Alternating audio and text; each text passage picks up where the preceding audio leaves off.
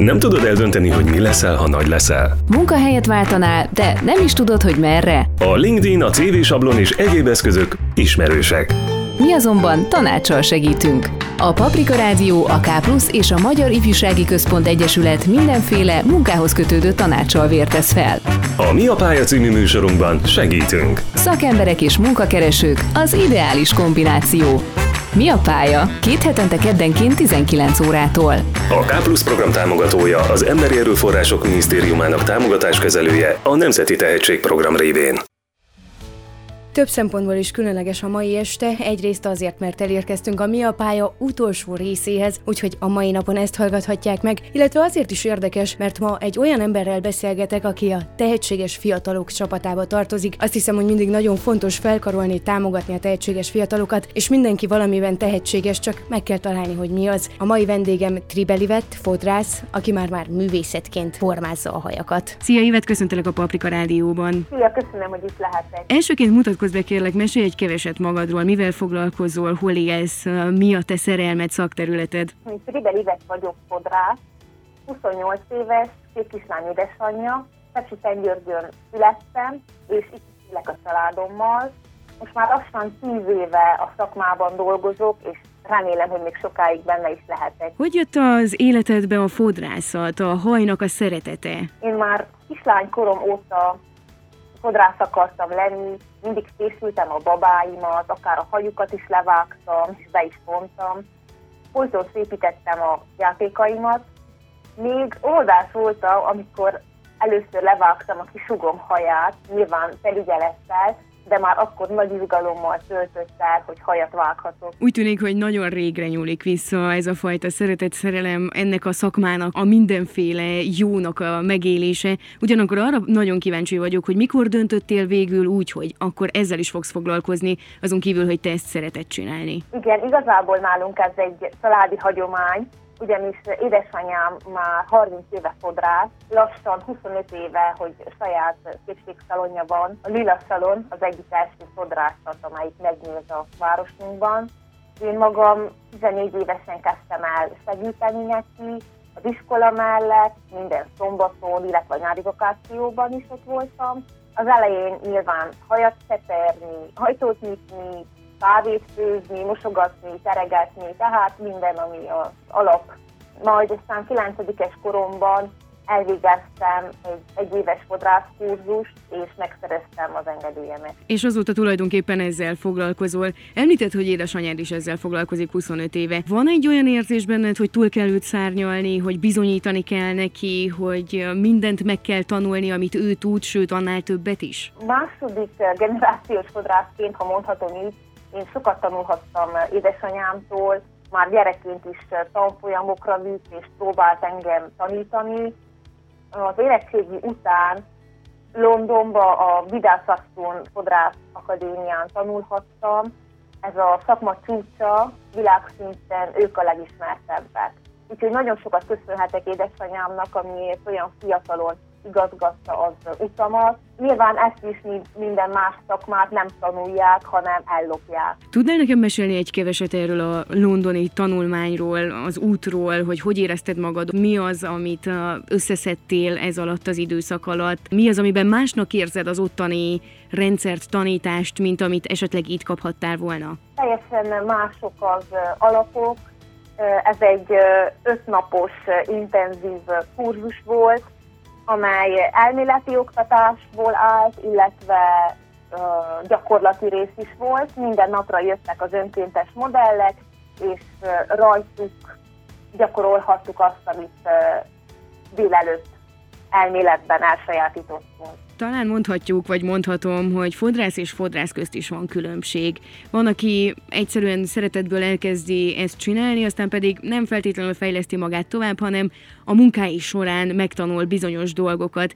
Viszont te, ha jól tudom, rengeteget fejleszted magad, és hát téged talán már hajszobrásznak is lehet nevezni. Tudnál erről egy keveset beszélni nekem, hogy mi a különbség, vagy hogy van-e egyáltalán különbség, te hogy látod ezt? Én teljes mértékben egyetértek ezzel tehát ugye, ahogy Konfucius mondta, válasz olyan szakmát, amit szeretsz, és soha többé nem kell dolgoznod. Tehát a fodrász szakmát is szeretni kell, különben nem lehet szívvel, lélekkel csinálni. Minden nap egy új kihívás, hiszen nincs két egyforma ember vagy frizura, mindig meg kell találni a vendégnek a legmegfelelőbb hajat, és elérni azt, hogy jól érezze ő magát a bőrében. Továbbá meg is kell hallgatni őket az életükről, a szükséges tanácsot adni, Szóval mondhatni, pszichológusok is vagyunk egyben. Igen, általában az ember, ha beül a fodrászszékbe, akkor élete minden fájdalmát és legszebb részét elmondja a fodrászának. Te hogy szoktál dolgozni, vagy mi a, a te módszered? Inkább azt választod, hogy amit a kliens kér, egy olyan hajat csinálsz, vagy van olyan, hogy adsz neki ötletet, tanácsot, hogy szerinted mi állna jól, szerinted hogy lehetne sokkal csinosabb, sokkal extrémebb, sokkal vagányabb a haja? Véleményem szerint minden személynek megvan a hozzá illő fodrásza, akivel egy hullámhosszon van, akivel megértik egymást, és aki megadja nekik azt, amire vágynak. Az én esetemben az ideális vizurát. Mindig igyekszem megfelelni a vendégeimnek, és megtalálni azt a közös utat ahhoz, hogy jól érezzék magukat a bőrükben. Ha minden alkalommal jobb lesz a frizura, mint előzőleg, akkor azt jelenti, hogy mi magunk is fejlődünk, és így új klienseket is nyerhetünk. De statisztikák kimutatták, hogy akkor, ha elégedetten távozik a vendég tőlünk, azt általában öt embernek mondják el, viszont ha nincs megelégedve, akkor legalább 15 embernek. Szóval mindig arra kell törekedjünk, hogy ne legyünk átlagosak. Ha már az átlagos szót említed, akkor miért volt neked fontos, hogy ne egy úgynevezett átlagos fodrász legyél, hogy tovább fejleszt magad, hogy folyamatosan tanulj, hogy versenyekre járj, mert ha jól tudom, akkor versenyekre is jársz. Miért érdekel ez téged ennyire, vagy mi az, ami ebben téged ennyire vonz? Hát az, hogy folyamatosan képzésekre járok, segít abban, hogy napra kész legyek az aktuális trendekkel. Mert ugyebár mindenki amikor eljön a fodrászatba, akkor hoz egy fotót, és éppen a legújabb divatot, a legújabb vizuráját a szároknak, hírességeknek szeretné viszont látni magán. Nagyon fontos a jó alap, én például a Csíkszeredai lovagrándes mesterfodrásztól, Görbe Évától tanulhattam, utána folyamatosan részt vettem világkiállításokon, Londonban és Párizsban, az országon belül is számos helyre mentem, kurzusokra, szemináriumokra, műhelyekre, többek között Kolozsvárra, Marosvásárhelyre, Szíkszeredába, Brassóba és Bukarestbe is. Legtöbbször konytanfolyamokra, viszont vágásra és festésekre is folyamatosan járok. Ha jól tudom, egyébként most jutott eszembe, hogy te voltál a fodrásza a Székelyföldi István a királynak. Milyen tapasztalat volt az? Azt hiszem, hogy ez egy egészen másmilyen munka, mint amikor a szalomba megérkezik valaki, és az ő haját kell megcsinálni. Milyen volt egy nagy színházi előadásnak a részese lenni, másrészt milyen volt kitalálni, hogy milyen hajakkal pompázzanak a színpadon ezek a hírességek, illetve énekesek, színészek? Igen, elég nyitottnak tartom magam a témában.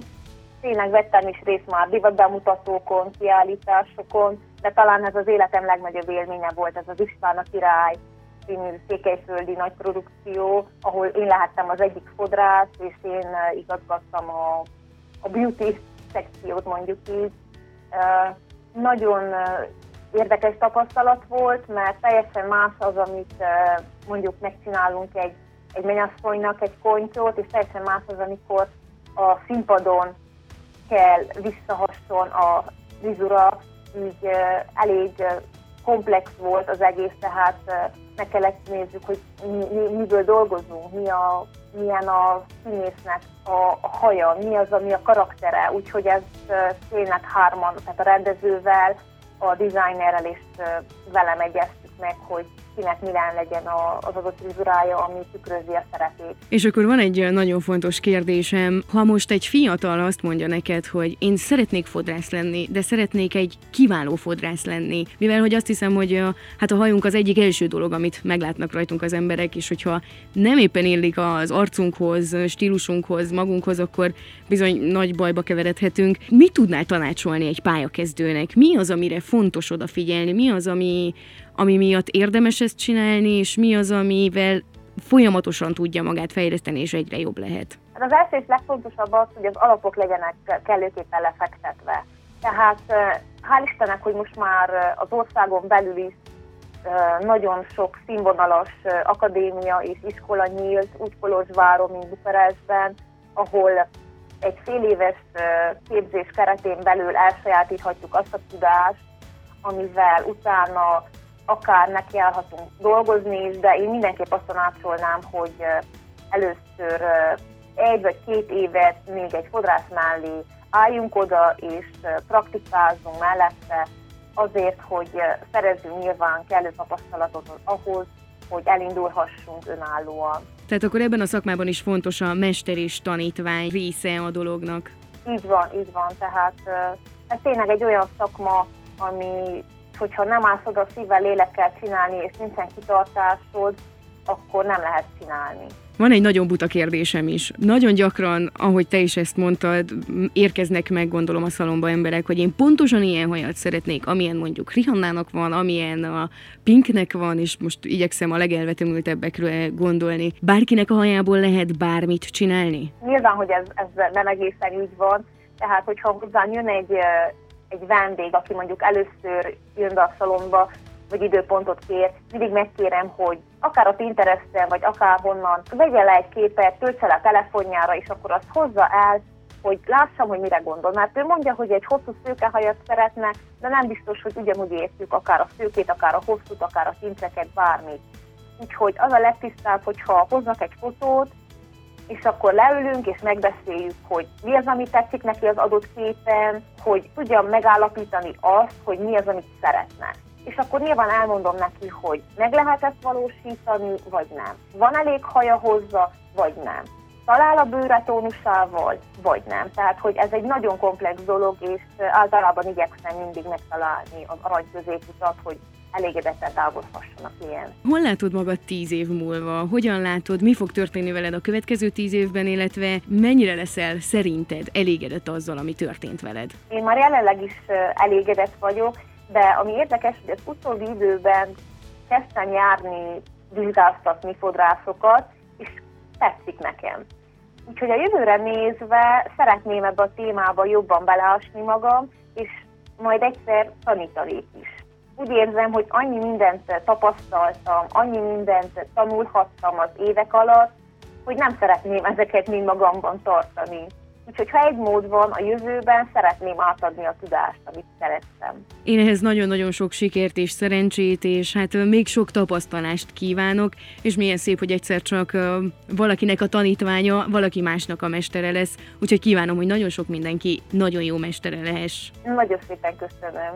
Tribelivet volt a beszélgető partnerem, aki a tehetséges fiatalok kategóriájában szólalt meg. Ez volt a Mi a pálya első évadának utolsó része. Köszönjük szépen, hogy az elmúlt nagyon sok hét folyamán velünk tartottak. Mindenkinek csodás estét kívánok. Én Kömíves Boróka vagyok. A Viszonthallásra.